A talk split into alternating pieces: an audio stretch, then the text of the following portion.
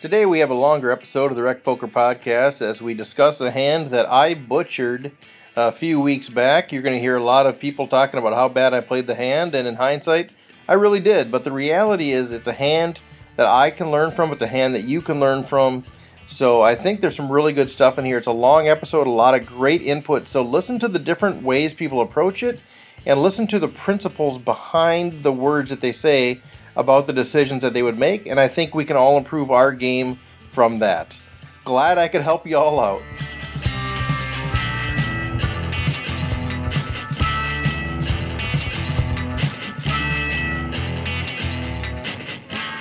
Well, greetings, everybody. This is Steve Fredlund welcoming you once again to the Rec Poker Podcast. This is our 56th episode already. Thanks for your support and encouragement as we continue to grow this thing.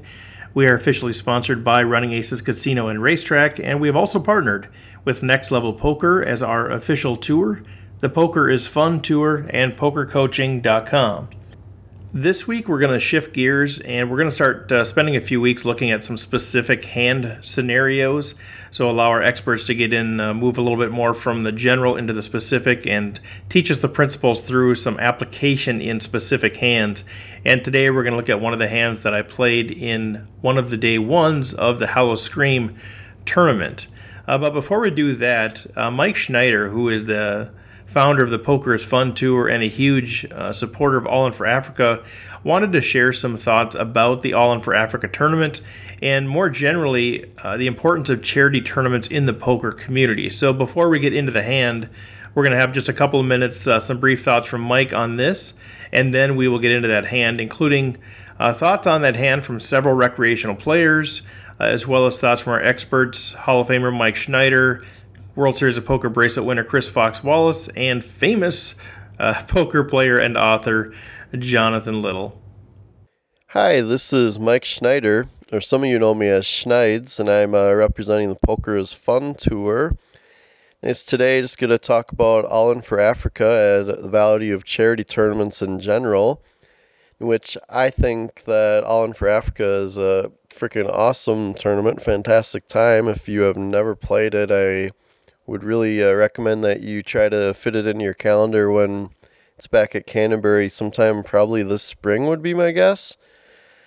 But yeah, why I like it. I mean, I I think that one of the one of the things that during the poker boom what we all screwed up on was not trying to incorporate poker and the community together as one and things like the All In for Africa event really help bring in players who don't normally play poker but recognize that it's fun and allows like some of us more serious players a chance to connect with these casual players and for everybody in the community to kind of see that poker players are good people too. Like I know there's kind of a little bit of a stigma within certain parts of society where though that part of society thinks that gamblers are degens or just you know slimy shady people that contribute no good to society and by participating in in charity tournaments and uh, it's a it's a really good good way for us as poker players to try to show the community in the world that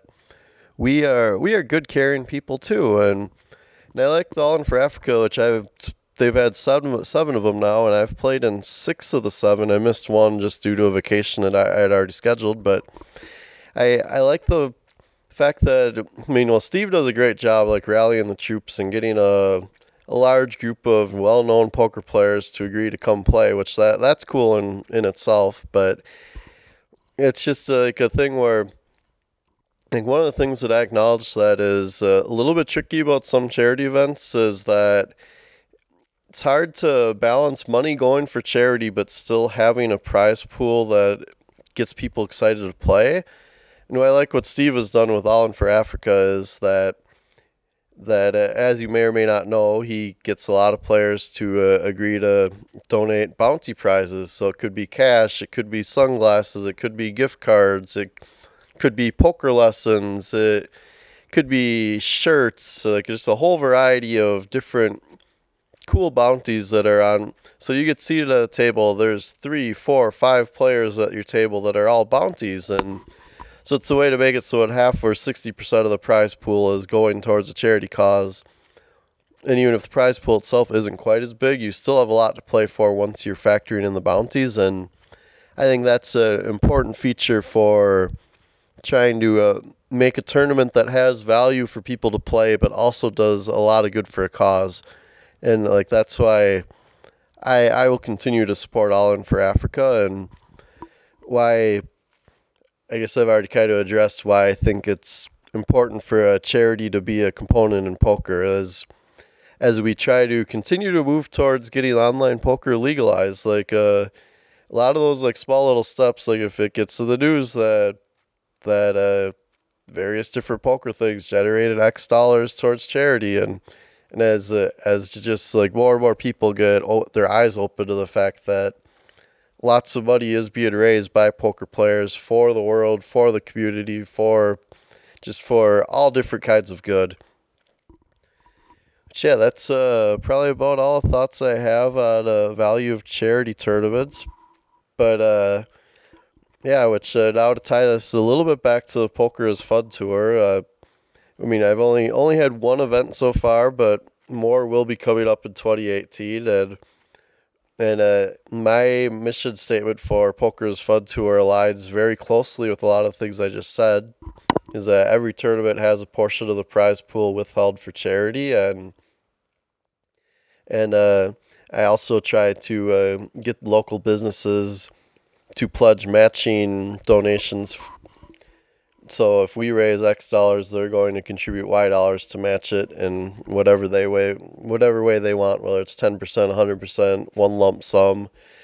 It just, for me, it's uh, it's really important to try to generate a generate a decent amount of money towards a lot of different causes, which my first Poker's Fun Tour event, we raised uh, almost $2,500 for Second Harvest Heartland. And with that, until next time, this was Mike Schneider. You can find Poker's Fun Tour on the internet at piftpoker.com. Yep, thanks and goodbye. Running Aces Casino and Racetrack has the best poker room in Minnesota, featuring 24 7 promos on all cash poker games, including earning $2 per hour in comps plus the most player friendly tourney structures. Visit runaces.com for daily promotions and the tournament calendar.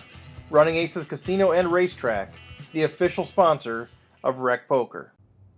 Okay, so here's the hand scenario, and I'm going to put this out on uh, Facebook as well as in the show notes. Uh, depending on where you get your podcast, you'll be able to pick those up. And I'll maybe try to link to it on Twitter as well, but it'll probably be through Facebook uh, because they're pretty extensive uh, notes. Uh, so if you want to go out there and kind of review the scenario beforehand, uh, if you want to kind of think through what you would do in these situations, because uh, it's a lot of information, uh, but I will offer it here as well. So here's the situation. it was a $280 buy-in tournament. There were six different day ones, which includes buybacks. So if you advance to day two twice, you play the bigger stack and you get $1,200 for the small one that you forfeited. You start with 20,000 chips and you play 16 30 minute levels on day one. So I had already advanced with a small stack in day 1A and I was playing day 1B. Uh, very tough table, uh, but I did manage to build from 20,000 up to 60,000 about halfway through the day. So we're in level 8. The blinds are 300, 600 with a 50 ante, and we're at a 10 handed table. So I'm in the cutoff and it's folded to me. Uh, I have a very solid image. Everything I've shown down has been a very good hand. I think my image is pretty tight. Uh, so I decided to open to 1500 with King Jack offsuit. So I had King of Spades and Jack of Clubs. So the first question is what do you think of this uh, sort of open, uh, late position, two and a half uh, times the big blind with King Jack offsuit? Um, and it had been folded to me. So I open that up and I get called by the button who is a very solid player. He doesn't get out of line usually, but is definitely capable of floating and applying pressure. Uh, I know he has pushed me out of pots in the past. His name is Derek Murphy, for those, those of you in Minnesota. Very tough player. And uh, unfortunately, he is the only stack at the table uh, that is bigger than me. Uh, he has about 70,000 chips. So the big stack on my left uh, just flats me pre flop with my open of King Jack offsuit. The blinds fold, and Derek and I are heads up with a pot of 4,400 chips. Now I've got uh, the King of Spades and the Jack of Clubs, and the flop comes Ace of Clubs, 10 of spades, 3 of spades. So at this point, uh, I just have king high. I have, I guess, a, a gut shot, um, and I've got a backdoor uh, flush draw. So I'm thinking that this is better for my open range than his button call range. Uh, right or wrong, that was my thought, and I decided to continuation bet for 1500. So the next question I asked folks is, what do you think of my continuation bet here? So I continue for 1500, uh, putting the pot at 5900, and now Derek re-raises me, and he re-raises me big. He he goes to 6000. Uh, so now it's going to cost me about 4500 to call uh, into a pot of what's now 11,900. And I decided to call, uh, which brought the pot to 16,400. And my thought process here was that I could actually have the best hand. Uh, I know Derek, and I know he's capable of making that raise and applying pressure. Uh, maybe with something like two spades, uh, say King Queen or Queen Jack, uh, that aren't spades. he could also have a 10, and he wants to see what I do.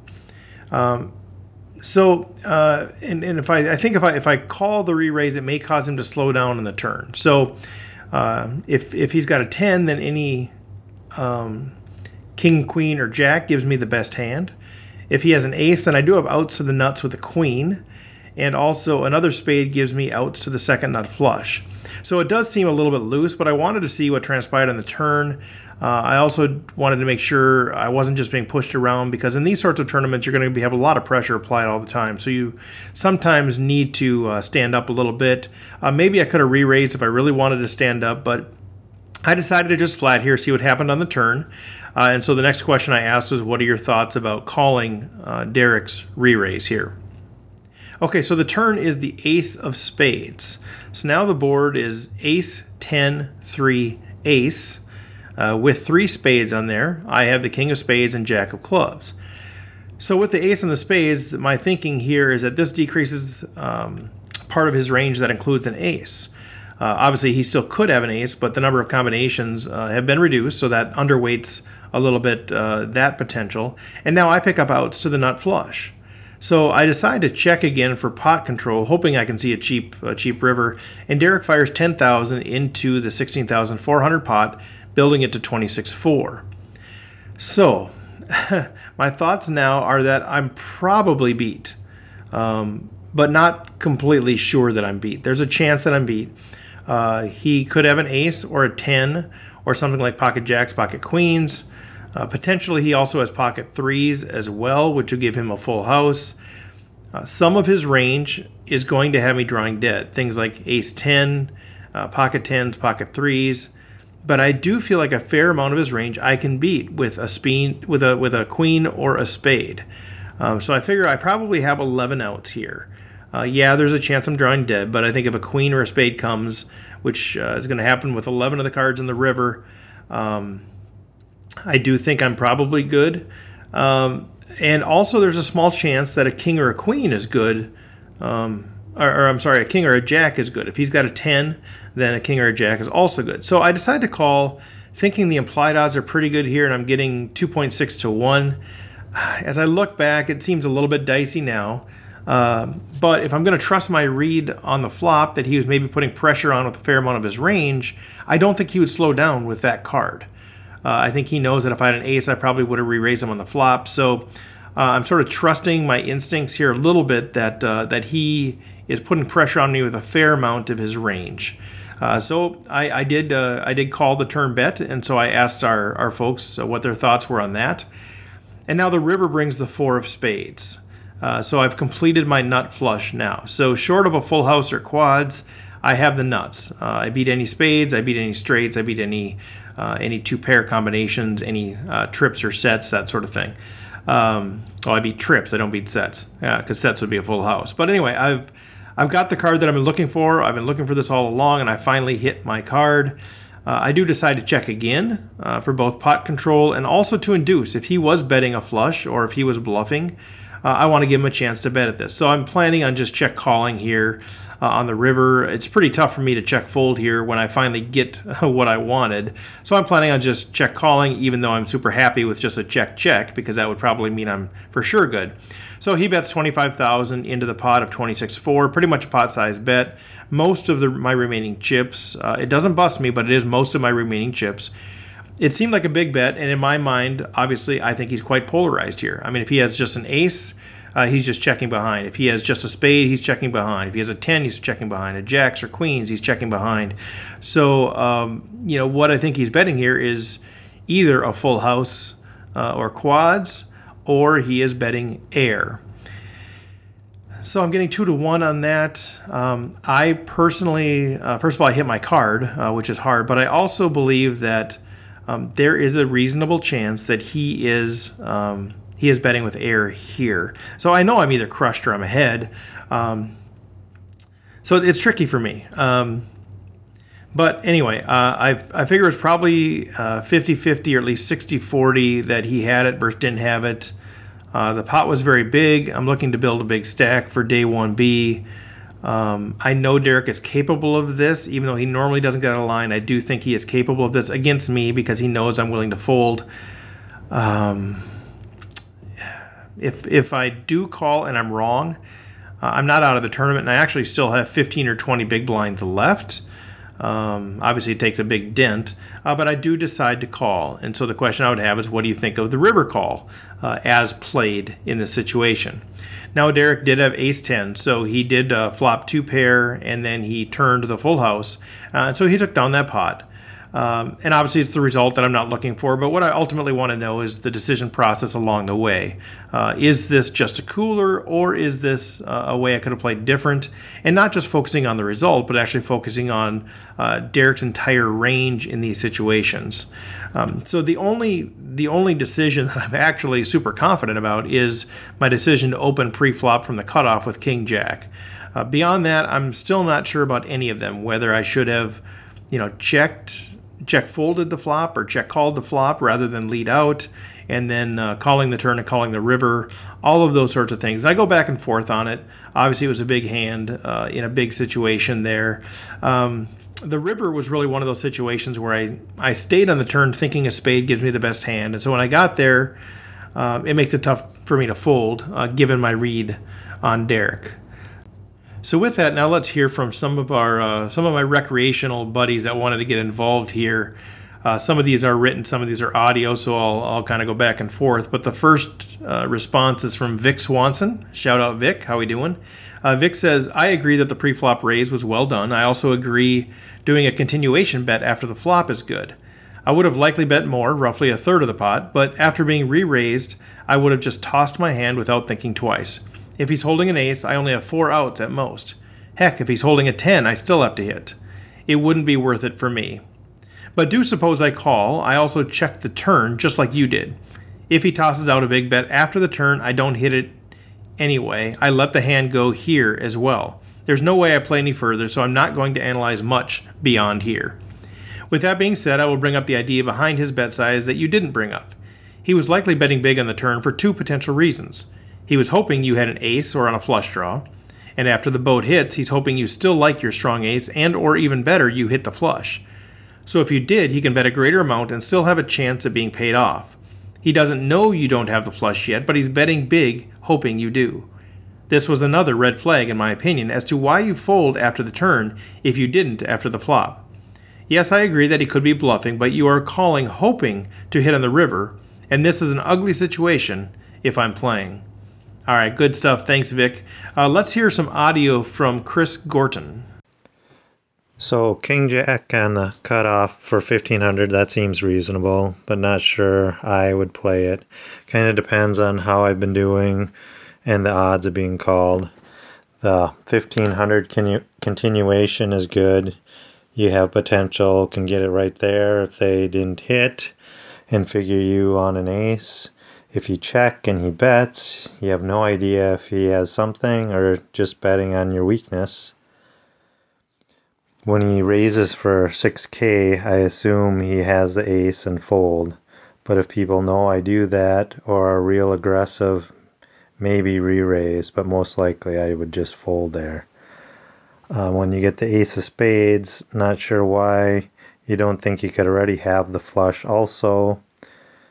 Then even making the straights no good, and neither flush or straights are good against a full house, and you currently don't even have a pair unless you count the ace he has too. What are the odds he is betting 10k with nothing? Nevertheless, raise your initial 1500 bet without at least an ace with strong kicker, either hoping to take it right there, maybe even hoping you have an ace if he has that beat. He bet 10k, doesn't seem worried you have a flush. So now you you have the nut flush. If you made it this far, yes, you have to call. Otherwise, what were you staying for? Couldn't have gotten anything else better. Um, you did good with the check because I might have bet and lost even more or everything there. So, um, just my thoughts. Hope that helps. Have a wonderful night. Thanks. All right. Thank you, Chris. And now here's what Joe Hills had to say. I like the open from the cutoff. I think it's too tight to not open there. I like the continuation bet as well. Your range has way more aces than his. He should usually fold to a bet here, but when he raises you, he's either drawing or has a big hand. I think it's more likely he has a big hand here because he's in position with the draw. He could he could call to see a turn. And he gets to see if you slow down or continue to bet. If you slow down and he missed, he can win with a bet on the turn. It's a safer play with the draw than raising the flop, in my opinion. It's easy for me to say, but for those reasons, I'd put him on a big one. So I'd fold to the raise on the flop, I think. But once you call and get there, I think you got to pay it off.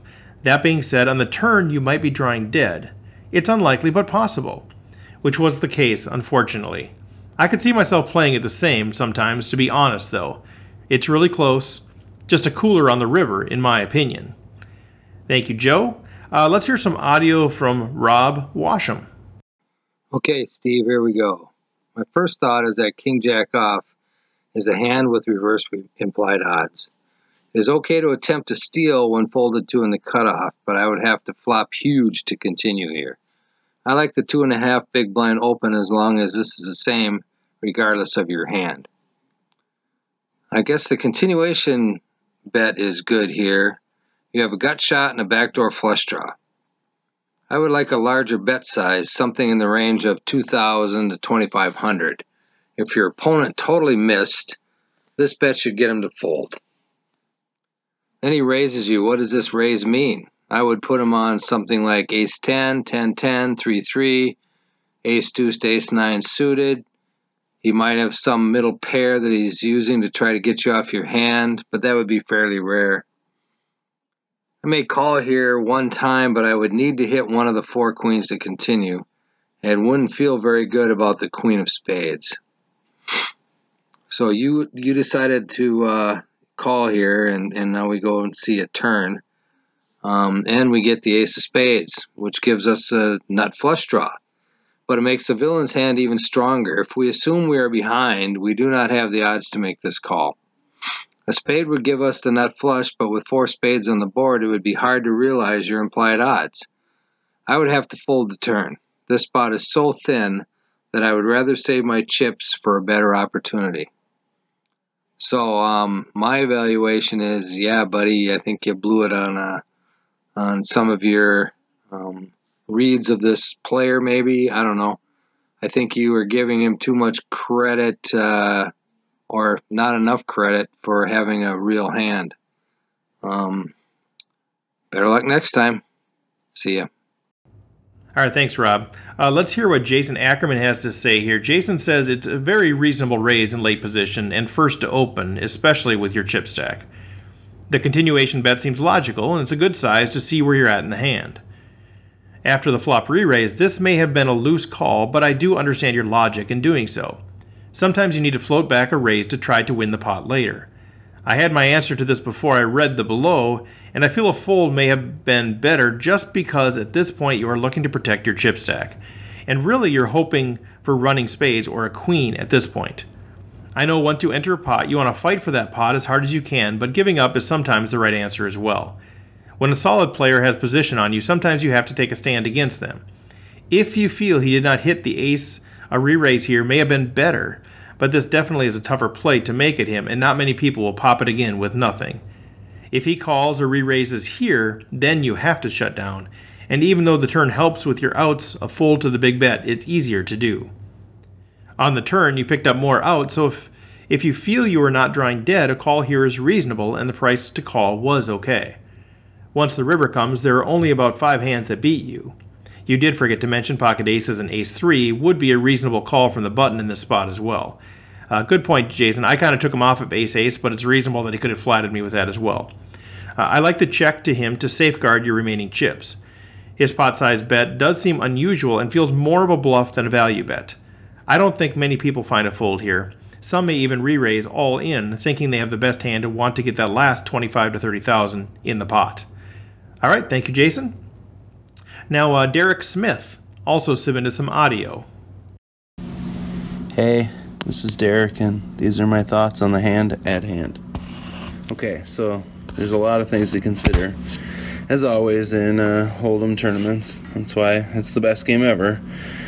My very initial thought in reviewing this hand is to consider for my intention and how I'm currently faring in those pursuits. Considering for that I've already bagged chips once, but a small bag, my personal focus in day 1B would be to bag a larger amount. And that on the surface seems like a duh realization. However, if we had bagged larger in day 1A, that would color my decision making here. While I'd surely be looking early to make a large stack, if things weren't going my way, I'd be more apt to tighten up considerably and aim to simply survive and collect that $1,200 buyback. This could afford me a third day one option to go after a, a big bag and as well as make the series immediately a profit. So, this all said, we're looking to bag bigger, so we're about halfway through the day and have a 60k stack, which should equate to about double the average at this point. We're right on course towards our intention and should be looking to continue finding those times where we can take down pots with smaller stabs when we see good spots, or we can call off jams from smaller stacks when we're likely to be good. But most of all, we just got to emo- oh, excuse me avoid major confrontations with anyone that has us covered. With King Spade, Jack Club off in the cutoff, and it folds to us, this is an extremely reasonable spot to open. I like the sizing of 1500, 2.5x. We have only three people to get through for a tidy 1400 chip scoop or a 2.5 stack increase, so should the button call, you'll need to proceed accordingly from out of position. If only one of the blinds calls, you'll be in position and can likely take the pot down with the C bet when you don't hit, and you can pot control when you do. If you get multiple callers, we just need to be cognizant of not getting married to one pair of hands, trap hands. Now, should either one of the blinds 3 bet, assuming the size is like I don't know, 2.25 to 3x, you have a relatively easy call as you'll have position on them the rest of the way. If the button 3 bets, though, I think this in this situation, I'm you just got to know your opponent now. If he's super tight, I fold, I move on, I don't care if he's loose. If he's that guy, let's play. Remember, if you call and hit, great. You can still have a pretty solid range here versus a loose button. And because we only called, we're not capped. So we can represent things like a flop set on all those low boards. Because a lot of openers will call a 3 bet with a small to mid pair to set mine versus a 3 bet. And if the flop is all big cards, we'll likely have hit or picked up a ton of outs. Now, one more thing to consider is if we miss, and knowing we're sure to face a C bet and have to fold most flops, we could donk bet with the intention of folding to a re-raise, and if called, can always hit something on the turn or just give up and check fold on the turn. It's a play. It's it's a consideration. As played, the button calls, and turns out he's a solid player. That he has a larger stack is a bit of a concern for us right now, and it really would lead me to play somewhat cautious. I want to hit big before I'm going to get too many chips in versus this villain. So there's 4,400 in the pot, and the flop comes ace clubs, 10 spades, 3 spades. We pick up a gut shot and backdoor to the second nuts. Not great, but could be worse. Don't love to see the ace though, as we don't have one, and it seems more likely now the villain does. Also, if we hit a king or a jack on the turn or river, it may rank second to a paired ace. But it also completes some straight draws that villain can have. So all in all, I don't love what's transpired. As played, we continue with a 1500 bet and do a 4400 pot. I do think continuing here is the right play or is a good play because if we check, a capable villain is for sure going to seize that opportunity and raise. And are we really going to call even if we're getting about 4 to 1 to draw to a gut shot or hit a pair that might complete villain's draws? Mm, I don't think so. So the continue makes sense. However, I'm not sure about the sizing. Here's my thought. Reasoning is because if you noted, this is a savvy and capable player. The continue Uh, excuse me, the continue size looks a little suspicious to me from their point of view. And why I say so is if we had a small to mid pair, this flop sucks. And so I guess we could take a cheap stab and hope to take it down and fold to a re raise.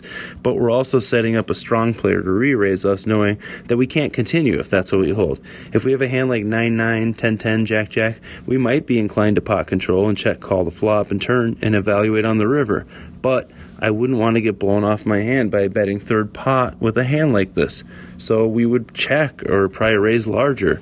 If we have something like ace king on this flop, we likely don't mind a re raise, but I'd want to have the ace of spades for the flush blocker to bet that third pot looking to induce a re raise. And if we just have a draw, it might work better to play the hand like 9 9, 10 10, Jack Jack and play pot control while seeing if we get there. I'm not 100% that the best way to play this strong draw here is what. Mm.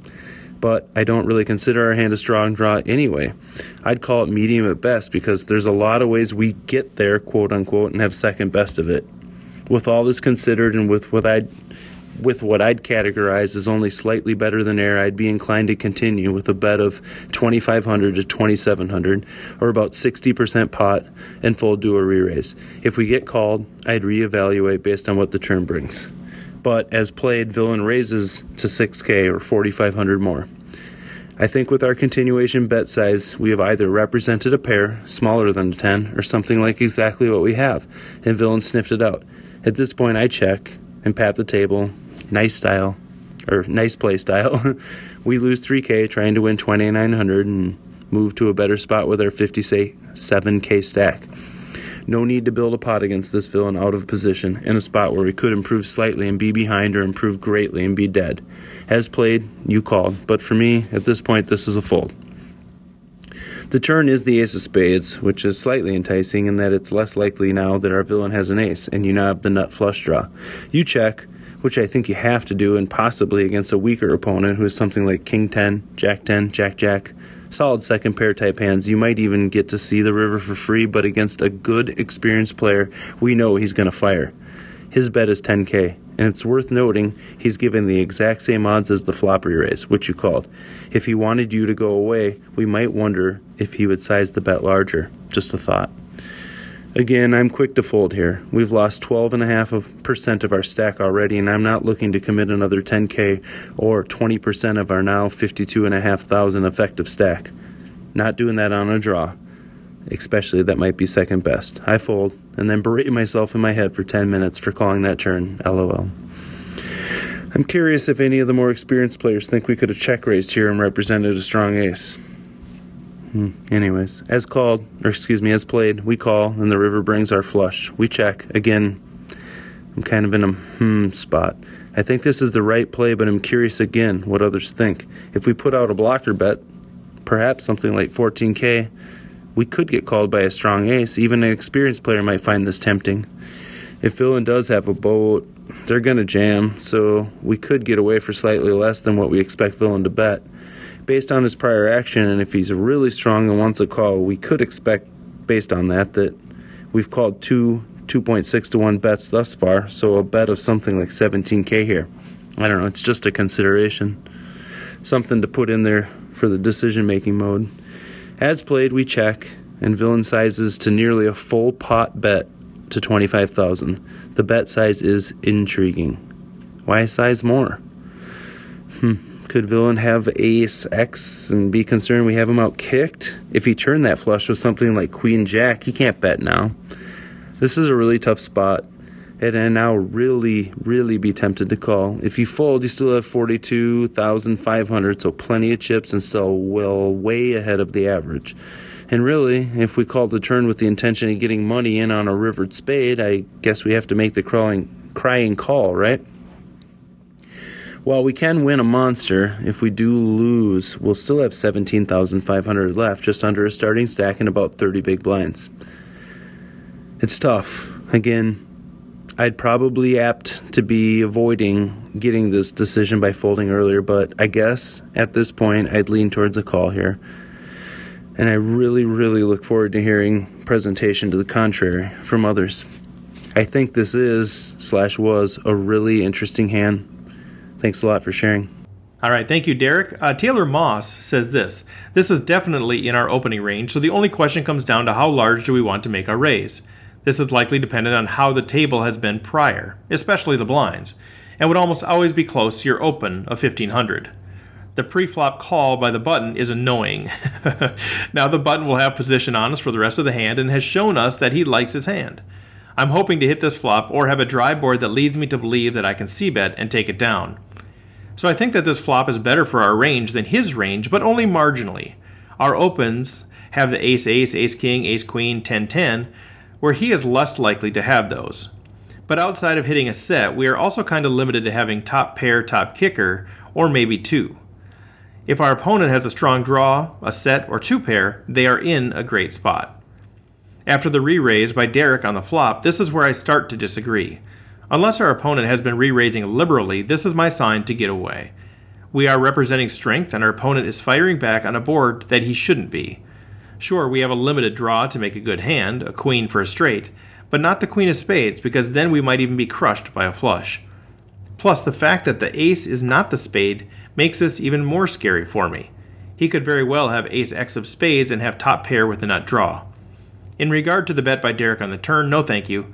I wanted to give up before this aggression makes me think he has a flush or better. That was a scary turn, and they continued their aggression. Not everyone lies when playing poker, and I'm going to tell myself that he is telling the truth here and move on.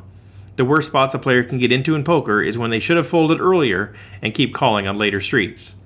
On the river, though, we get the card that we wanted, so we can't fold here now. We call, show the king of spades, and pretend we had the flush on the turn. It sounds like we are unsure what to do if our opponent acts a certain way. We need to be thinking of future actions and how we would react to them. On the flop, if we bet and get raised, how are we going to react? In my mind, we need to give it up unless it's a small raise. When our opponent 4x's our original bet, that is my sign to get away. Good stuff, Taylor. Thank you. Uh, and here's what Steve Olson had to say. Hi, this is Steve Olson uh, giving my thoughts on uh, the King Jack hand played by Steve Fredlund in the Howl-O-Scream tournament. Um, I think it's really important uh, to whatever your principles and whatever your uh, beliefs are in poker. I think it's important to stick to them. Uh, one of mine is I just don't play King Jack offsuit. Uh, maybe a small blind versus big blind, something like that. But it's a, it's a hand I, I just stay away from. You're either going to lose big or win small with it. Typically, uh, over the long run, it's just it's not a winner. I don't think. Um, anyway, that said, uh, if it is folded to me in the cutoff and it's suited, I'm going to put in a 2.5 raise, X raise. Uh, in this situation, it's offsuit. Anyway, Steve does, uh, raises 2.5x. He's called by Derek Murphy on the button. Uh, Derek, as we uh, know, is a very solid player. I'd also be interested to know uh, in that situation who who the blinds were, what their stacks were, especially the big blind. You know, there's a chance you're going to be playing that hand against two people. Um, anyway, Derek calls for heads up. The flop comes ace 10 3 with two spades. Uh, it's a whip for Steve with the exception of a gutter ball for Broadway and a backdoor flush. Uh, he continuation bets uh, 1500 uh, into a pot of 4,400. You know, I, I, I've always felt that when people continuation bet with the exact same bet that they bet pre-flop, uh, you know, there's the one of two things are going on. Either A, they completely crush that flop and they don't want to get rid of you, or B, far more likely that they missed it, uh, which is what happened here. Derek re raises with uh, like a $6,000 bet, which is quite hefty. Um, I think that Derek is raising here for one of two reasons. A, he either believes that his opponent missed, which happened, or uh, B, because Derek crushed it, which also happened. Um, I don't think he's doing that for any other reason. Um, it's highly likely here that Derek has an ace. Um, in this case, obviously, he, he flopped top two. Uh, you don't have any way of knowing that. Um, I, if I was in the hand, I would probably let him have it at this point. Um, you know, you're hoping for a queen. You have no idea uh, how many of them were folded pre-flop. You know, best case scenario, there's four left in the deck. Um, but the flop, but uh, Derek's race is called, so we, we go to the turn, which brings the ace of spades. Uh, that certainly brings in uh, the flush draw to, into play with the king jack. Um, it pair, it also pairs the board. Once again, going back to um, uh, you know some of my you know kind of core beliefs and and uh, you know we're always trying to make decisions that are not that that are not only good you know in this you know in the in the moment but we also want to make good decisions that are going to make us money or or get or gain us chips over the long run. And i've and i i just believe that when you're playing hands and the board is paired and you are not a part of that pair in the long run it's going to cost you way more chips than you're going to make um, at least for me. Um, that said you know, the check is the right play. Uh, you're not going to bet into that. Um, Derek bets, you know, and uh, it's it's a good bet. It's not an outrageous bet because, you know, you don't know it, but Derek's sitting on the nuts, so he certainly doesn't want to lose you. Um, anyway, the bet's called.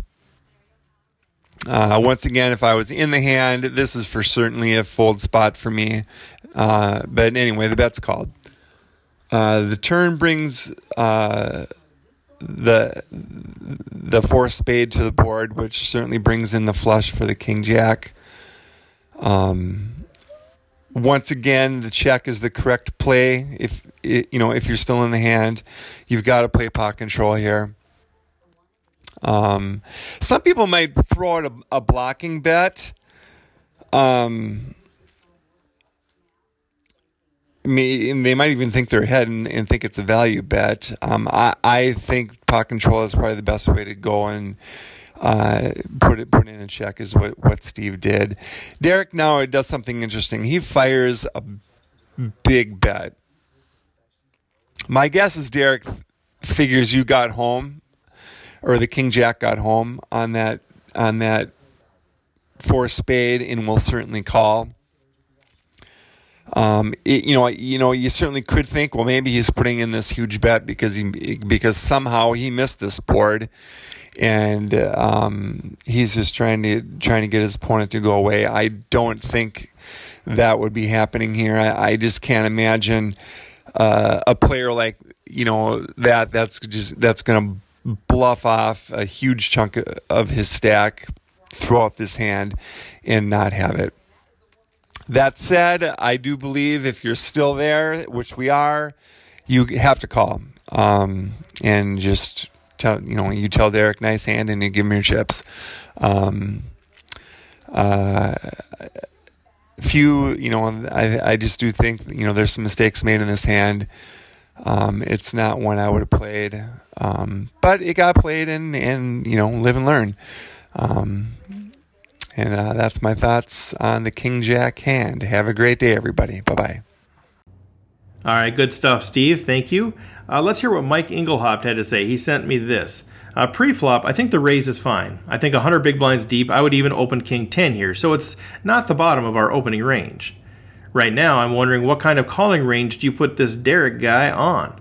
Would he re raise small suited aces, like ace 2 through ace 5 suited? Would he bluff raise small pairs or suited connectors? Because you said he's a good player, I'm guessing he would sometimes balance his strong starting hands. So at this point, I would put him on suited aces, ace 6 through ace jack, suited kings, king queen to king 10, ace jack offsuit, ace 10 offsuit, king queen offsuit, maybe king jack, our exact hand, and maybe king 10, queen jack, and jack 10 suited. Um, then pairs, 5 through 6s, and suited connectors, 5 6 through 10 9. Okay, on the flop, I think this flop is pretty 50 50. His, suited aces have you beat, any Broadway draws aren't folding, any 10 probably isn't folding to 1 bet, but you can fold out the pairs, 5 through 9s most likely, and any suited connector missed. I would probably bet it, thinking I will bet again if the turn is a blank, uh, such as an 8 or lower. When we get re raised here, I think it's a close decision. Because we are deep, I probably call too. Do you think he re raises flush draws here? I think that's a super important thing to know. Okay, on the turn, I think checking is fine. I do think there could be a cause for putting in a 10,000 raise yourself here first, or a 10,000 bet. Uh, one thing that is important is that you have the better flushes here all of his suited aces just disappear because he can't have the ace of spades, and you have the king of spades. So I kind of like repping the flush here. I like this because if he decides to re-raise you again, then he pretty much has to have a full house, and you walk away from the hand. If you check and call a raise here, I'm too worried that we lose a huge pot on the river when we have a flush or a straight we can't get away from. Maybe that's just me being scared. When he bets three quarters pot or so here, I'm worried. Why is he betting so much when he can't have the best flushes? The only ones he can have are weak suited connector ones. Queen Jack is the best one he could have. Does he re raise the flop with that flush draw? Okay, on the river, uh, they always have it, don't they? uh, it does seem that way sometimes. Uh, you could, you said he could be trying to get you off an ace with kings, queens, or jacks, but I think he re-raises pre-flop with all of those because you are 100 big blinds deep and he has position. If you think he can have worse flushes, I think it's an easy call. If you think he just calls with a suited connector flush on the flop, I think it has to be a fold because his range is only full houses if the suited connectors aren't in there. Uh, so 5 6 third is a queen jack suited. So he's looking at combos of ace 10. Uh, there's six of those. There's three combos of 10 10. There's three combos of 3 threes. So he has 12 value combos. And if you look at the suited connectors, um, he's got four of those. Uh, so then maybe this has to be a fold there really aren't that many flushes there, even if he has the suited connectors, because 10 9 and Jack 9 are removed also. He says, geez, folding the nut flush here feels super nitty. Okay, that, that's a good analysis, uh, Mike. I appreciate you taking all that time. Good stuff. Uh, now I want to hear from uh, the audio submitted by Mr. John Somsky. Opening King Jack offsuit in late position is perfectly fine, especially with a tight image. This is particularly true because knowing you, you are unlikely to lose a lot of chips when you're dominated. I like the continuation bet on the flop because you are continuing your story and you could still hit your miracle gut shot to win a big pot. When he re raises, though, my first inclination would be to fold. The gut shot doesn't hit often, and there's no shame in folding. Because you are the second biggest stack at the table, it is less likely Derek is making a move against you. He is more likely to target someone with 20 to 30k in chips as opposed to someone with 60k in chips. Also, you are out of position for the rest of the hand, which will make it harder for you to get value and harder for you to control the pot. The ace on the turn is an interesting card. While it decreases the likelihood he holds an ace, the flush outs it gives you aren't exactly clean outs. He could have you crushed right now with the full house, or the spade giving you the flush flush could make his full house if he was playing some type of ace rag or other ace. My gut feel is that your estimate of 11 outs may be a little bit generous, although you were playing with him at the table, so I'd have to defer to your judgment. The river is about the best card you could hope for. His bet size, though, is extremely polarizing. Unless he is unaware, unless he is aware that you are a call down wizard, it increases the chances, in my mind, that he has air. That's a plus for calling. You currently have about 42k in your stack, if I did the math right. If you call and lose, you'll have 17K. If you call and win, you'll have about 93K. 17K is less than 30 big blinds. That means you have a lot less options and it will make it harder to run up your stack. I really don't like having to go back down to a 17k stack. 42k is 70 big blinds, and it's a comfortable stack. You could definitely do some things with that. 93k is a monster stack of 155 big blinds, and that's really enticing to make a call there because it is such a huge stack. But the extra size doesn't get, just gives you room to lose some. It doesn't really increase your options because no one else will have a stack as large as that. In the end, it's really hard to fold after one of the best possible cards for you comes on the river. I think if I had gotten to that point, I probably would have called and probably would have hated the call as I made it. Just, it's a bad situation to be in. I think the uh, fold to the raise on the flop is the best play. It avoids being put into these difficult situations later. Of course, that could be a little bit of Monday morning quarterbacking as well. All right, thank you, John. Uh, next up, we're going to hear from Matt Hamilton, who is a terrific young player. His response is pretty long, but I thought it was really good, so I decided to include the entire thing. Uh, after Matt, then we will hear from uh, from Fox and Jonathan Little. This is Matt Hamilton, and this is uh, my input for the King Jack hand for Rec Poker. First thing I'll say is the open with King Jack, I think, is um, very standard. Uh, I would say it's a big mistake to fold King Jack offsuit in the in the cutoff, so I think that's totally fine. Uh, I think the open to 1500 is totally fine, um, pretty standard, 2.5x. Um, I think when you get called by the button, you should start putting him um, on what you think his calling range uh, is. And you say you mentioned he's a pretty solid player, so um, always keep that in the back of your mind. Um, but basically, from here, we just want to see a flop and go from there. Um, when the blinds fold um, and we get that flop, ace of clubs, ten of spades, three of spades, I think uh, I would prefer I would prefer a check over a bet. Um, I don't think there's much. Uh, there's really really not much to be gained betting out here. Um, I think you can work yourself into some uh, troublesome scenarios like like this scenario, um, and by checking, um, really. So what it comes down to for me is is um, when you're when you're when you choose to bet this hand. There's really um, there's really not much upside to it in my opinion. So you're folding out, you know, um, worse high card hands. Um, maybe you're folding out fours through uh, fours through uh, nines. Um, but even even those types of hands probably aren't going to fold right away on, on the flop. Um, I, I really don't think there's there's a hand that, that King Jack is is beating. Um, well, let me rephrase that. I don't think there's many hands um, that that beat King Jack that are going to fold on the flop. In fact, I don't think there's a single hand that would fold to a single bet um, by King Jack. So, um, that being said, um, I think a check makes a lot more sense. Now, now you might say, okay, well, I'm betting. Um, um, there's this idea of of betting to see where I'm at. The problem with that type of thought is is um, you know if you're behind in a situation like this and he decides to raise you, um, all of a sudden you're just getting yourself in a really expensive pot, and you opted into it by leading out on the flop. Um, and, and, checking allows you to um, check call some hands. Um, you know, King Jack I think is a great hand to check call at least one street because um, you're drawing to the nuts.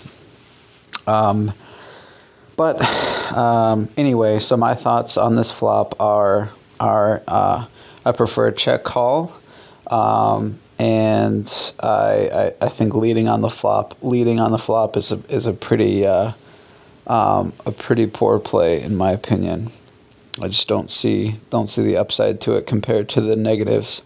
Um, so let's take the let's take the re-raise here on this flop so um, or the raise to six thousand.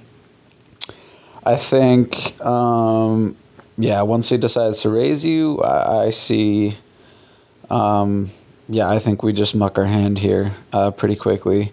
So I see what you're thinking here. You know, you're you're calculating your odds to, to get the drawing of the nuts. You you're also thinking you have this backdoor backdoor nut or backdoor flush draw, um, and you're also thinking, let's see, um, that he might have a hand like two spades, king jack, queen jack. The problem with this thinking, um, I think there's very little chance that you're that you're ahead here with king jack. Um, simply because you block a lot of potential hands that, that he could have here as a bluff. So, um, you know, king of having the king of spades is really bad for you here because um, you block any any um, any combination of, of, hands he would have that include the king of spades. So, king queen of spades, um, king jack of spades, uh, king nine of spades.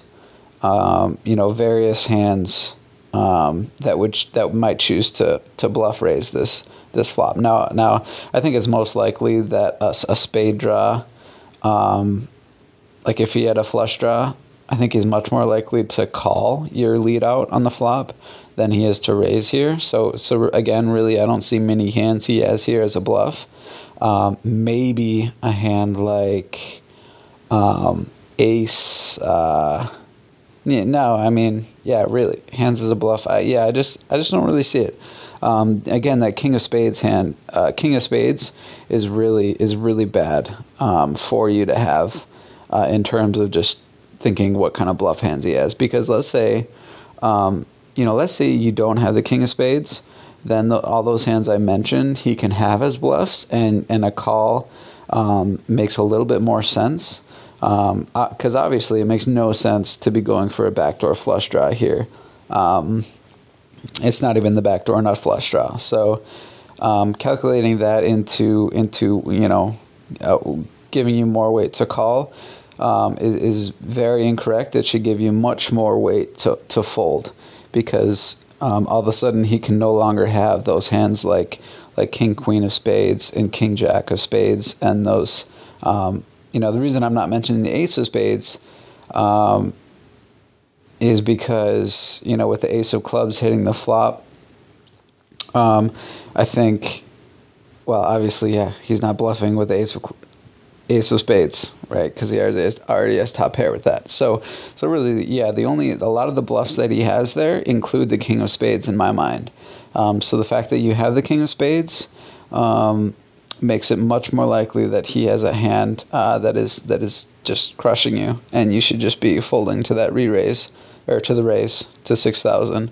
Um, so all this, you know, calculating the odds, I think just just uh, thinking instead of looking at the pot and looking at you know how much how much it'll cost you and stuff. I, I, I prefer I would prefer if you if you thought more of you know the specific hands he has because I think if you think about it from that perspective a little bit more and just realize that you know his spades draws his spade draws are often going to include the king of spades you know he can have a hand like um, queen jack of spades um, but you know you have a jack um, he can have queen jack of spades he can have uh, I mean, that's you know, even with those types of hands, I, I just I just feel like uh, him calling the flop is much more likely. I just don't I just don't see raising uh, when you're in position like that. In in his position, um, yeah, I, I just think calling is much more likely. Um, yeah, I, I, see your thoughts here, but I, I really just prefer. Um, to, to fold to this to this raise. So once the turn hits, Ace of Spades, all of a sudden, um, you know that that that's bringing in your your uh, backdoor flush draw. That that would now be the the nut flush. If you hit it, the problem is is um, when when this turn hits, you can be drawing dead at this point. Um, you can be absolutely drawing drawing dead. If you think about the hands that raise you on the flop, if we go back to the flop of ace 10 3, um, you know, he could have, um, you know, ace 10 is definitely very reasonable for him to have. Ace 3 suited, um, pocket threes, Um, pocket tens maybe. Um, really, there's not a whole lot of hands um, that he's raising you with on the flop. I don't think he's raising with single aces. I don't think he's raising with uh, single tens, and I don't think there's many, many other combinations of hands he has as bluffs. So, really, I think ace ten, ace three, pocket threes, um, pocket tens, probably three bet pre-flop, but maybe pocket tens. Um, yeah, I think those are definitely in his wheelhouse, and the ace on the turn is very concerning. Um, so you do pick up the nut flush draw, you check, um, and he fires 10k into 16,400. Um, definitely have to fold this turn again, I'm going to say, um, because simply. So you're continuing on the flop thinking he could have a bluff. Well, on the turn, think think about his line here. He calls a raise pre-flop. He raises the flop. He continues the turn. He's investing into a big pot, um, and you both have substantial stacks. So, um, really, does he have many bluffs at this point on the turn? Um, I really don't think so. And if we think about the hands that, that raise us on the flop, going back to that, um, like I said, ace 10, ace 3, pocket threes, all pretty pretty in his wheelhouse we can be drawing dead on this turn. So all of a sudden, um, you know, we got to call a turn bet. We could be drawing dead against, and if we hit hit our flush, um, we still not sure we're ahead, and, and we gotta. Um, you know, we got to check check the river as well. So, you know, I just really dislike our position on this turn. Um, I think I think a turn again, a, a turn on the fold, uh, a turn on the fold, uh, a fold on the turn. I think is um, is the best play here. Um, but you know, I, I, honestly, this hand it just it just seems like we're just digging digging ourselves into a into a pretty big hole um, after after our decision to to lead out on the flop. Um, so so yeah. Anyway, just just thinking about the hands that we block, thinking about the hands that he has. Um, and the fact that we're not comfortable even if we do hit our flush, uh, I think check check folding on the on the turn makes sense because we really we got to start giving him some credit now. Um, you you said he has a. You mentioned uh, he could have Jack Jack or Queen Queen. Um, really, I I don't think that's well. I'm not going to say it's not possible, uh, but I really don't think it's uh, at all likely. So if you think about, um, you know, you can have Jack Jack, Queen Queen. Those hands probably threw that pre, but even let's say he just calls pre flop, um, he's never raising the flop with with um, queens or jacks on an ace 10 3 board. That's just going to call every time. Um, unless he's weirdly turning his hand into, an, into a bluff, which makes no sense uh, because of his showdown value on the flop. Um, so, yeah, I, I think, and, and, then you think, okay, there's not many single aces he has on the flop. If you have ace, ace king, ace queen, uh, can likely three bet pre-flop. So we're really narrowing his his his hand here on the on the turn. Um, if you think he's he's not calling with many or he's not raising big on the flop with many single aces, like let's say he has a hand like you know, ace nine suited, ace eight suited, ace five suited, you know, different suited aces um, that decide to call our pre-flop, uh, our pre-flop raise. Are any of those hands going to be going to be raising the flop? I really don't think so, um, because you know, yeah, I, I, mean they're just they're just going to call, right? So the only hands that might raise the flop are a hand like ace king and ace queen, and even those hands um, there's a pretty good chance they three bet. So so his his likelihood of having those hands aren't that high, in in my opinion. Um, you know, you mentioned he's a solid player, so a lot of solid players um, on the button are gonna are gonna three bet that hand, those hands pre-flop. Um, so we are really, I mean, I mean, we're really stretching to to give him a hand that that we can beat uh, if if we river our flush um, by the turn here. So um, yeah, yeah. So you do mention some of his range is drawing dead. I would argue that that um, that is a big percentage of his range at this point. Ace ten, Ace three, 10 10. you don't mention ace three, but I think ace three suited is definitely possible in this scenario. Ace 10, 10, 10, ace 3, 3, 3 um, are, are, are his range of hands that have you drawing dead, and I think that's much more likely for him to have one of those hands than a hand that, that um, than any other hand, honestly. Um, if I'm being completely honest with you. So, so yeah, I think we just chuck it on the turn, um, cut our losses. You know, it's been a pretty, pretty miserable pot for us, but you know, um, if we fold a turn, we haven't we haven't invested all too much yet. So um, yeah, I think yeah you're still looking at your implied odds here. Um, I, I, think looking at your implied odds here is is um, pretty like what you really should if you want to look at odds implied odds look at your reverse implied odds of you know if you hit your flush and he has a full house, right? Um, I think if you if it runs out four spades and and your king of spades and, and your flush is good, how much are you going to really get out of him? You know, how are you going to play the river? Let's say he you hit the four spade on the river, you hit your nut flush, um, and he has a hand like ace queen uh, that now has three of a kind aces, um, which which is next to meaningless with four spades on the board, right? So you hit you hit your flush on the river. What are you going to do? Are you going to check again? Are you going to lead out now? Well, if you lead out now on the river on a four spade board, it's pretty obvious that you have um, something uh, you know a value, at least a flush, right? So are you going to get value from hands that that um, that you're beating on the river when you lead out? Uh, I don't think so. I think three aces are going to fold the river when the four spade hits. So, um, do you really have much implied odds? I, I, really don't think so. You have a lot of reverse implied odds, um, but I don't think you have much implied odds. So, um, I think it's worth going back to that, thinking about that a little bit more. Um, and sorry, I, I don't mean to sound too critical or anything. I'm just throwing out my thoughts here. Um, so yeah, the four spades on the river, completing your nut flush again. Um, yeah, I, I, like the check on the river. I think that makes a lot of sense.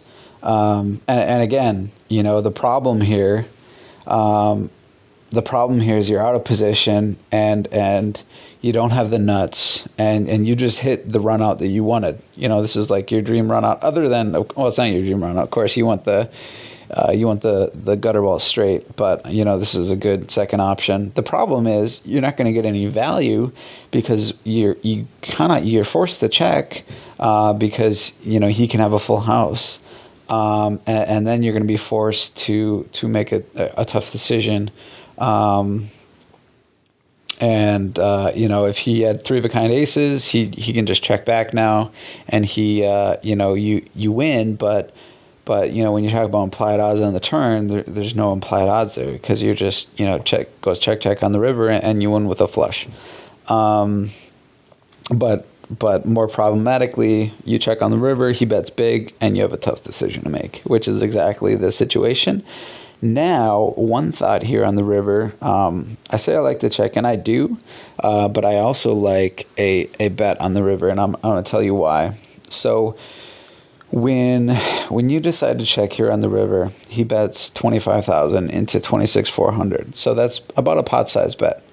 Um, and you have to decide at this point, you know, is there somehow he's bluffing? Um, which, by the way, I don't think he is. I think there's very, it's really hard for you to find a hand that, that he's bluffing with here. Let me see what you what you put here. Um, as I don't think you're just right because I'm just an ace. Um, uh, he would bet hands that didn't get there. I thought he could scare me off. yeah, yeah, bet hands that didn't get there. Uh, but problem is, what what what are those hands? Like, I don't think you can think of many hands that he has as a bluff here on, on this river. Um, there's just there's just really not not a lot. Um, and and okay, so let me go back here. Um, I like a bet on the river because um, you can bet a size like like a third, a fourth of the pot. So anywhere between like seven to nine thousand um, as sort of a blocker bet. Um, and what this will do is, unless he's a complete maniac and he just decides he's just gonna, you know, bluff with whatever, um, you lead out on this river.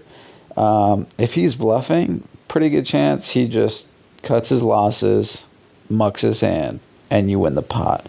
If he has a full house, he's pretty likely going to raise you and might even just call if he has a hand like 3 3 or um, even a hand like 10 10. Um, you know, because you could have a better full house and he'll get in a dicey spot um, if he if he raises you. So the, that type of blocker bet with with your nut flush on the river, I think makes a lot of sense because when he raises you big, uh, you can just be fairly confident that that he just has you crushed and you get away with with with uh, bet folding uh, seven to nine thousand chips instead of forcing yourself to check decide you know to call or not 20 25k so um, if you follow if you followed me there you know you save what is it 18,000 chips if you bet um, if you bet 7,000 um, and and then fold to a raise, um, as opposed to checking and him betting twenty five thousand.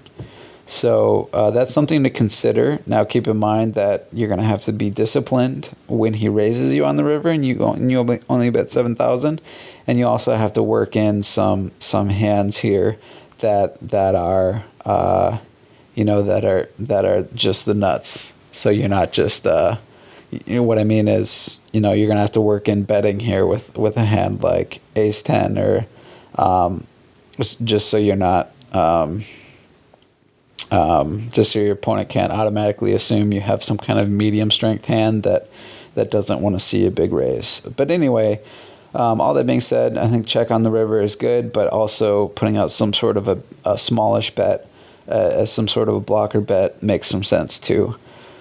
Um, yeah. All in all, um,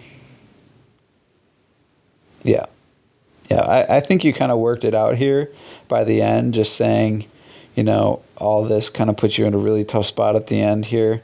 Um, and again, I'm going to go all the way back to to the the flop. I think you lead out with a check. You know, you're you're you're big stack out of position against the big stack. So um, let's let's be conservative out of position. Let's let's check um, the flop and and when he bets, we can call one bet probably on the flop and and check fold turns if we don't get there and if he doesn't, you know, you know, we might get blushed, he might double barrel, but but that's a, you know, that's fine. You know, what are we to do? We can't win every pot. So anyway, um yeah, those are my thoughts and uh, hope hope it made some sense. All right, Matt. Thanks so much for uh, for fantastic information. Uh, that was really good. Uh, we're to take a quick break here from our sponsor. We'll come back and hear from uh, Fox and from Jonathan Little. Clearly, uh, the recreational players in general thought I botched the hand, and and I think I did as well. But that's part of the transparency. That's part of the learning process. So hopefully you're not just hearing how bad I played the hand, but you're also hearing some of the principles behind some of the actions that these players would take. And I think you're going to enjoy what the experts had to say as well. So let's take a quick break and we'll be right back. Running Aces Casino and Racetrack has the best poker room in Minnesota, featuring 24 7 promos on all cash poker games, including earning $2 per hour in comps, plus the most player friendly tourney structures. Visit runaces.com for daily promotions and the tournament calendar. Running Aces Casino and Racetrack, the official sponsor of Rec Poker.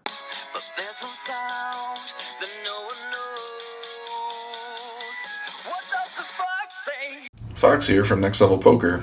Um, I think this is one of the easier questions, actually, that's been on the podcast.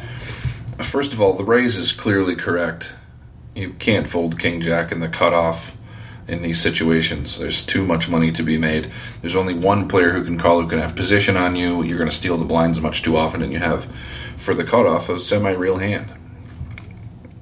The um, you mentioned that you thought his range um, misses that flop a lot. That this is better for your open range than his button call range.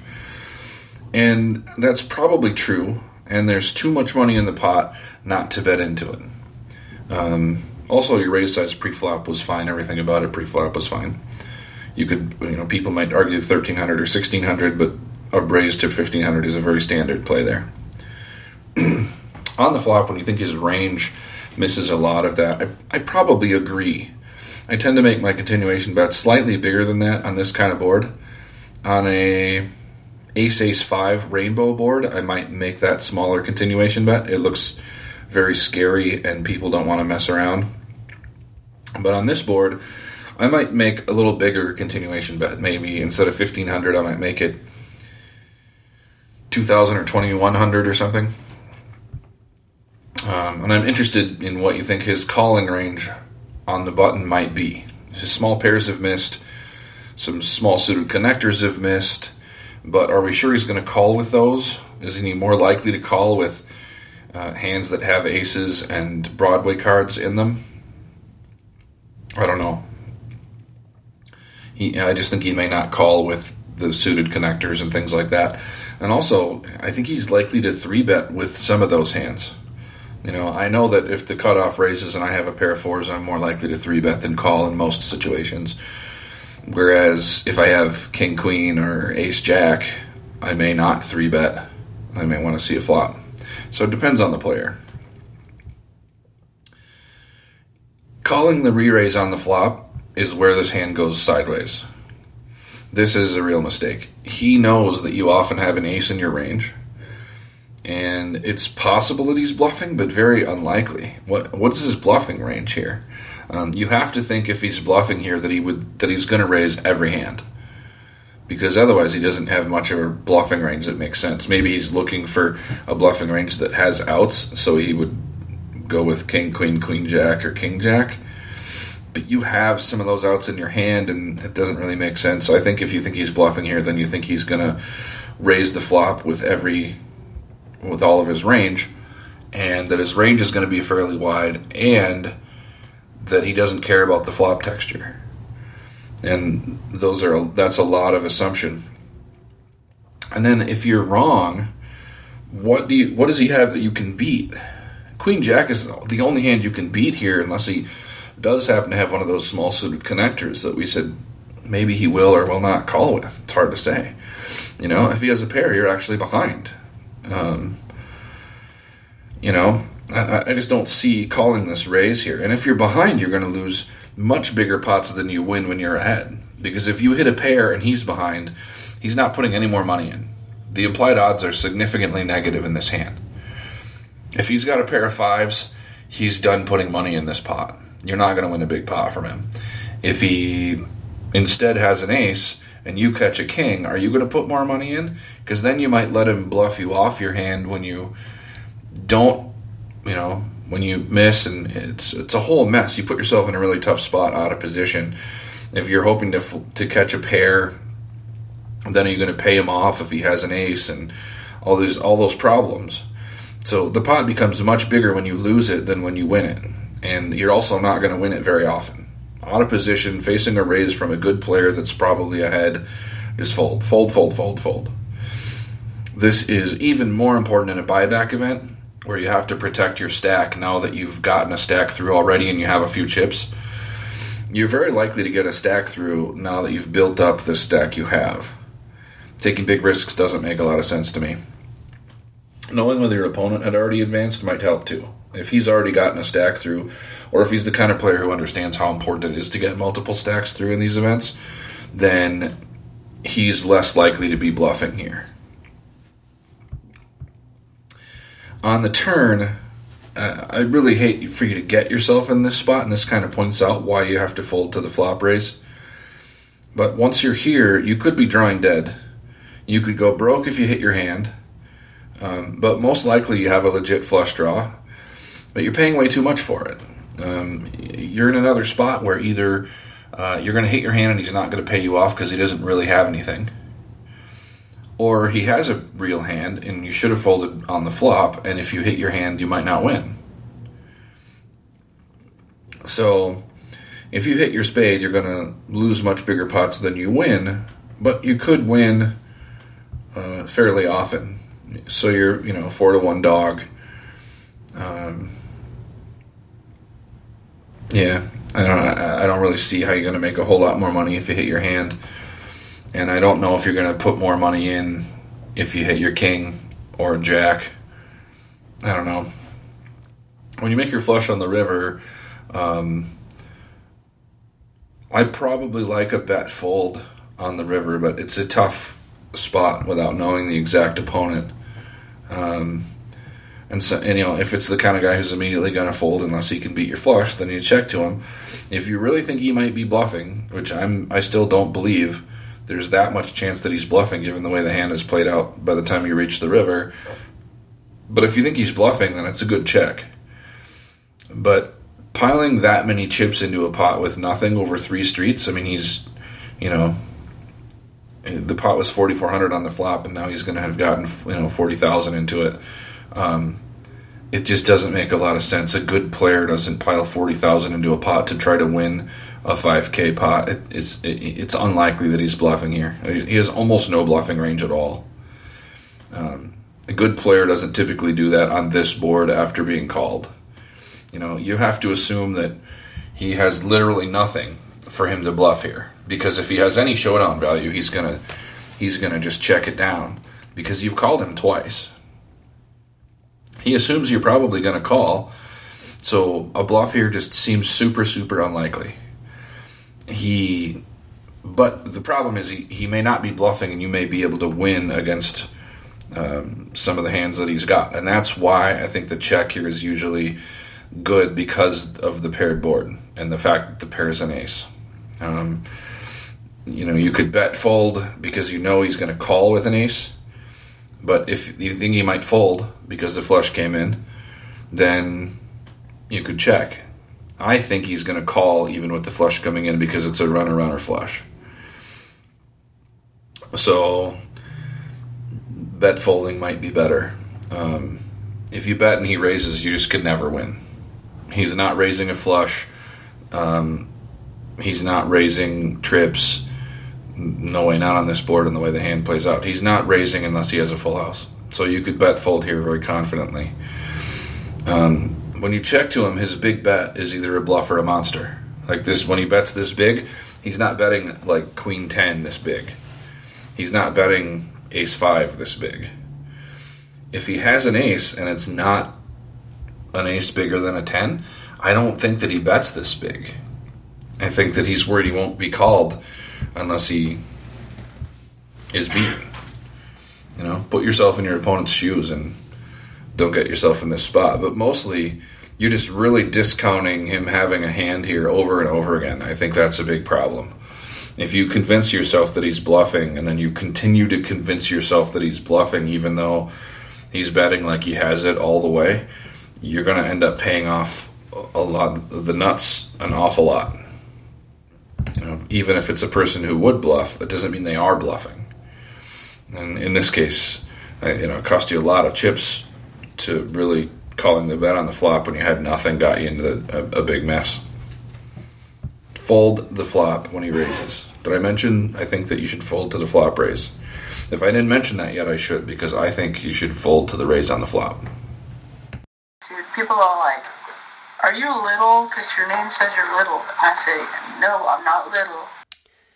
Hello, this is Jonathan Little of PokerCoaching.com, and today we have a pretty fun hand to go over from the $280 buy in tournament. So we are not really anywhere near the money, so surviving is not a huge concern, and that's something you always do want to ask yourself when you are playing a tournament. So we're in the cutoff, it folds to you, and we have a solid image, which is, you know, relevant.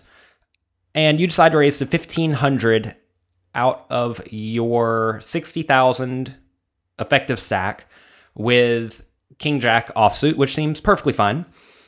Um, I may even make it a little bit bigger if everyone is playing, maybe 40,000 or deeper, but 1500 is perfectly fine. So you get called by the button, who's a solid player who doesn't get out of line, but it's definitely capable of floating and applying pressure, which is kind of interesting that you would say that because isn't floating and applying pressure getting out of line? Or does that mean that they are floating in intelligent spots and only raising with good hands? I don't know. And that's something you definitely want to try to pin down because if someone's floating with all sorts of garbage and raising with all sorts of garbage, well, that's very different than a very solid player, right? Okay, so the blinds fold. Your heads up with your opponent named Derek. Flop comes ace 10 3, two spades, and you have the king of spades. So you think this is better for your opening range than his button range, and you decide to continuation bet 1500. I imagine this is probably somewhat neutral in terms of ranges. I mean, you may have some small range advantage here, but not a ton. And that's just because people typically call preflop raises with stuff like ace jack, ace 10, ace 9, ace, you know, all the aces. Also, stuff like various 10s, like king 10, queen 10, jack 10, 10 9. And obviously, he could have lots of spades. So there's no real reason to say that he doesn't have lots of pretty decent hands. Obviously, you have more pocket aces and pocket tens than he does, but that's a pretty tiny portion of a standard cutoff opening range to begin with.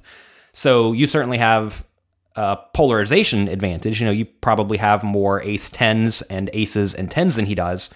So you have more nut hands, but at the same time, he should have decently strong hands. So this is a spot where you can either bet or check. I don't think it really matters which one you do too much. Um, if you're going to bet, you probably want to bet on the smaller side, but I would typically check this hand because you can very easily check call the flop, and then if it turns a spade, you can certainly continue on those cards. And it's nice to have some check calling hands in your range. So you also mentioned that your opponent likes to float and likes to raise, right? And if your opponent likes to float, well, you don't really want them floating unless you plan on double or triple barreling, and you certainly don't want them to raise. So you bet 1500, which is fine.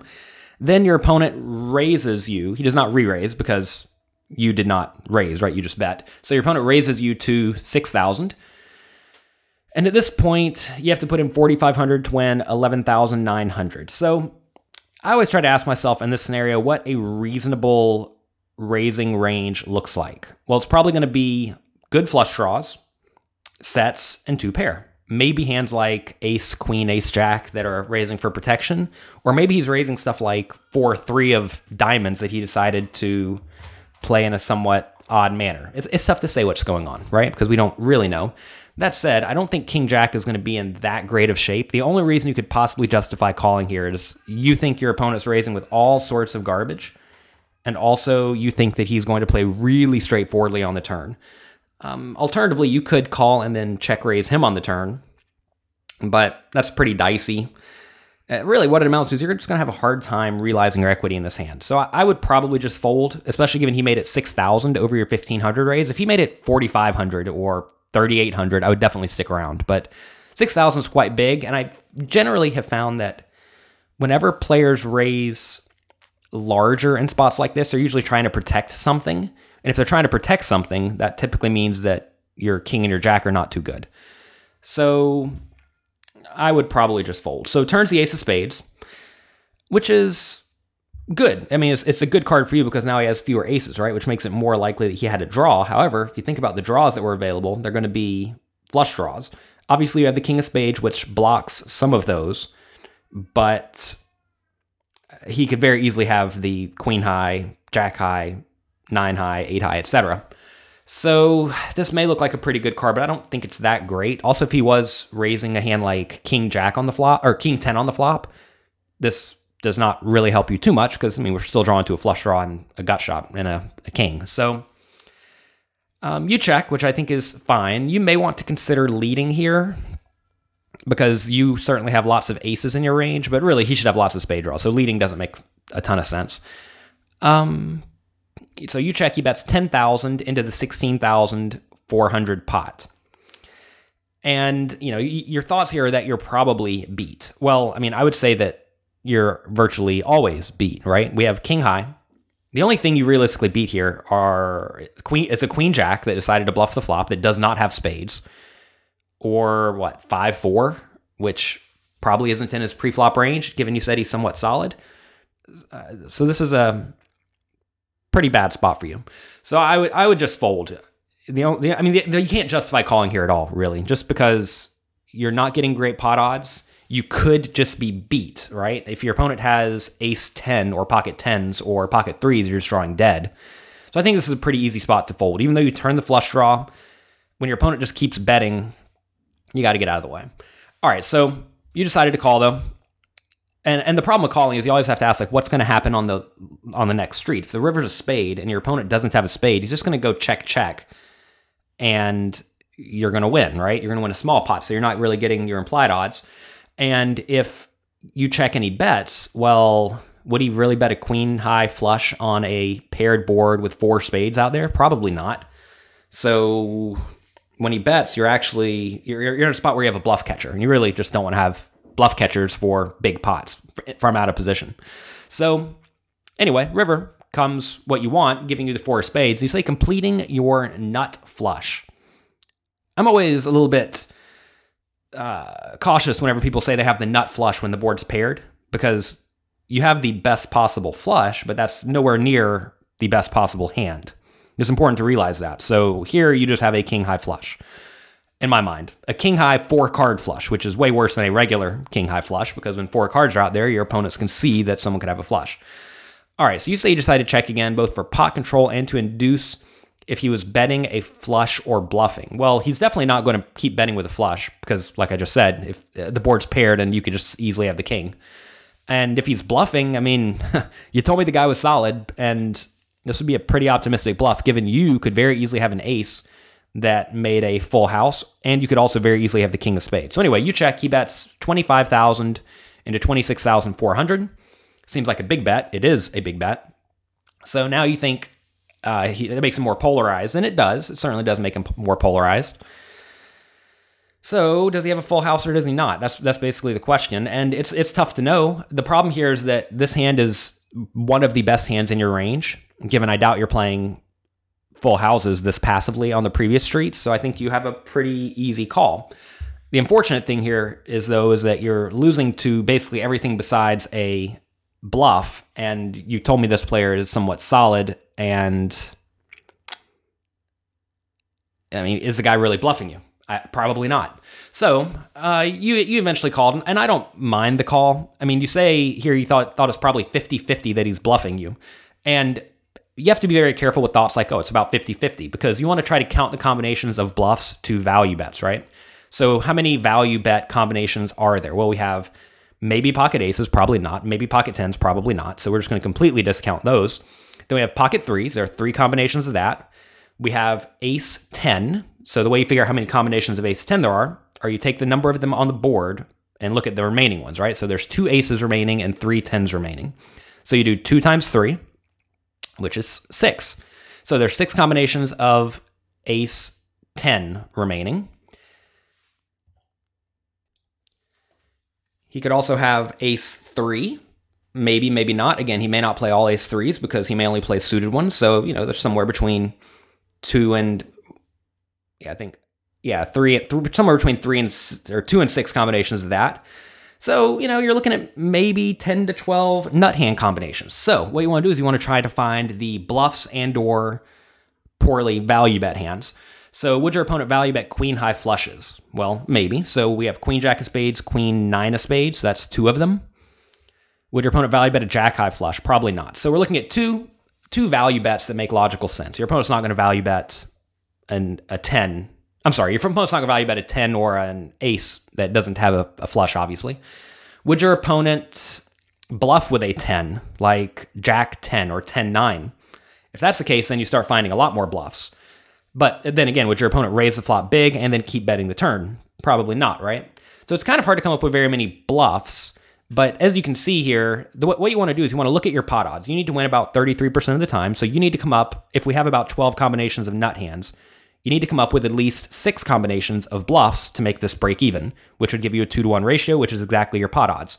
If he's only bluffing with two combinations, then it's you know 12 to 2 and you're nowhere getting getting nowhere near the right pot odds.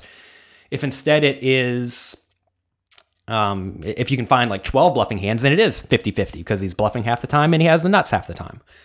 So in this spot, I think it's probably just going to be. It's close. The reason it's close is because, again, you have one of the best hands you can have. And if you're folding one of the best hands you can have, then you're folding way too often. But um, I don't mind the fold. But again, it's kind of hard to find very many obvious bluffs. And when it's hard to find very many obvious bluffs, that's often a problem. And you either need to know your opponent's turning some hands like Jack 10 into a bluff, or maybe even a hand like Ace 9 or Ace Jack that he raised the flop with and decided to bet the turn into a bluff. But again, that doesn't make a whole lot of sense because those hands have a lot of showdown value. So it's a crappy spot. Um, you mentioned that you don't really know about your play on all the streets, and I, I would have played it very differently. I would have raised preflop as you did. I would have check called the flop. I would have likely check called the turn and then check called the river. So I would have lost the pot. But by doing so, I would have induced way more bluffs. Here, you bet the flop got raised and then made the pot that which made the pot big, and then your opponent bet the turn and then blasted the river. So you ended up losing a, a huge pot because you bet the flop. Um, also, if you did play this hand as you played it on the turn, I think you just have to fold. When your opponent bets there, you're going to have a really hard time realizing your uh, your um, implied odds, and also if your opponent is value betting, he's not going to keep value betting on the river when he miss when the when the board's bad for him, and when the board's good for him, he's going to keep betting. So you actually probably have reverse implied odds there. So I think he stuck around a little bit too long. All right, that's it. This is Jonathan Little. Sorry for making this so long. I'll talk to you next time. So I recited pi to 22,514 decimal places. It took me 5 hours and 9 minutes. Okay, so as I revisit this now, all of the input, um, it, it, does certainly seem like maybe a fold on the flop is probably the best course of action. I think just sometimes, uh, you know, when you're up against a tough player, you get tired of being pushed around a little bit. Uh, and so that's where uh, the emotional side of poker comes into play. So I think in, in, this case here, I wasn't overly emotional. I wasn't on tilt. I mean, Derek and I really hadn't tangled much at all, but I have played a lot with him in the past, and we've taken big pots off of each other. Uh, but I do know he's very capable of making plays, and, and for whatever reason, at this point in time, I decided to uh, to sort of um, stand up against him. And it really wasn't the right time looking back. I think there's a time, especially when you have position. I think, uh, you know, playing out of position against a tough player, I tell, tell myself, you know, try not to get in those situations. And this was clearly an opportunity to get away when uh, Derek decided to re raise me on the flop. Uh, in a sense, he kind of let me off the hook by doing that and I didn't accept. so, um, so in hindsight, I think that was the place to get away from it. Uh, but I think the analysis of this hand is very good. I think there's some good principles underlying uh, some of the thoughts, and so I'm going to continue to listen to this one and kind of take this under advisement, not just because I lost the pot, but because I think there's a lot of interesting elements to the decision process here. Uh, so that is it for today. Uh, as always, I'm open to your feedback on Facebook, Twitter, or email. I would love to hear your thoughts on how we tackled this scenario. Would uh, would you like to see more of these, uh, or do you more like the general concepts or the interviews? So any feedback we get is helpful. Uh, if you have a hand scenario that you want to ask about and maybe get it on the podcast, uh, write it up with as much detail as possible and email it to me at stevefredlund at gmail.com. And uh, we'll take a look at those, and maybe it'll be one that we uh, have the pros analyze. Thanks so much for being part of this deal, and we will chat with you later.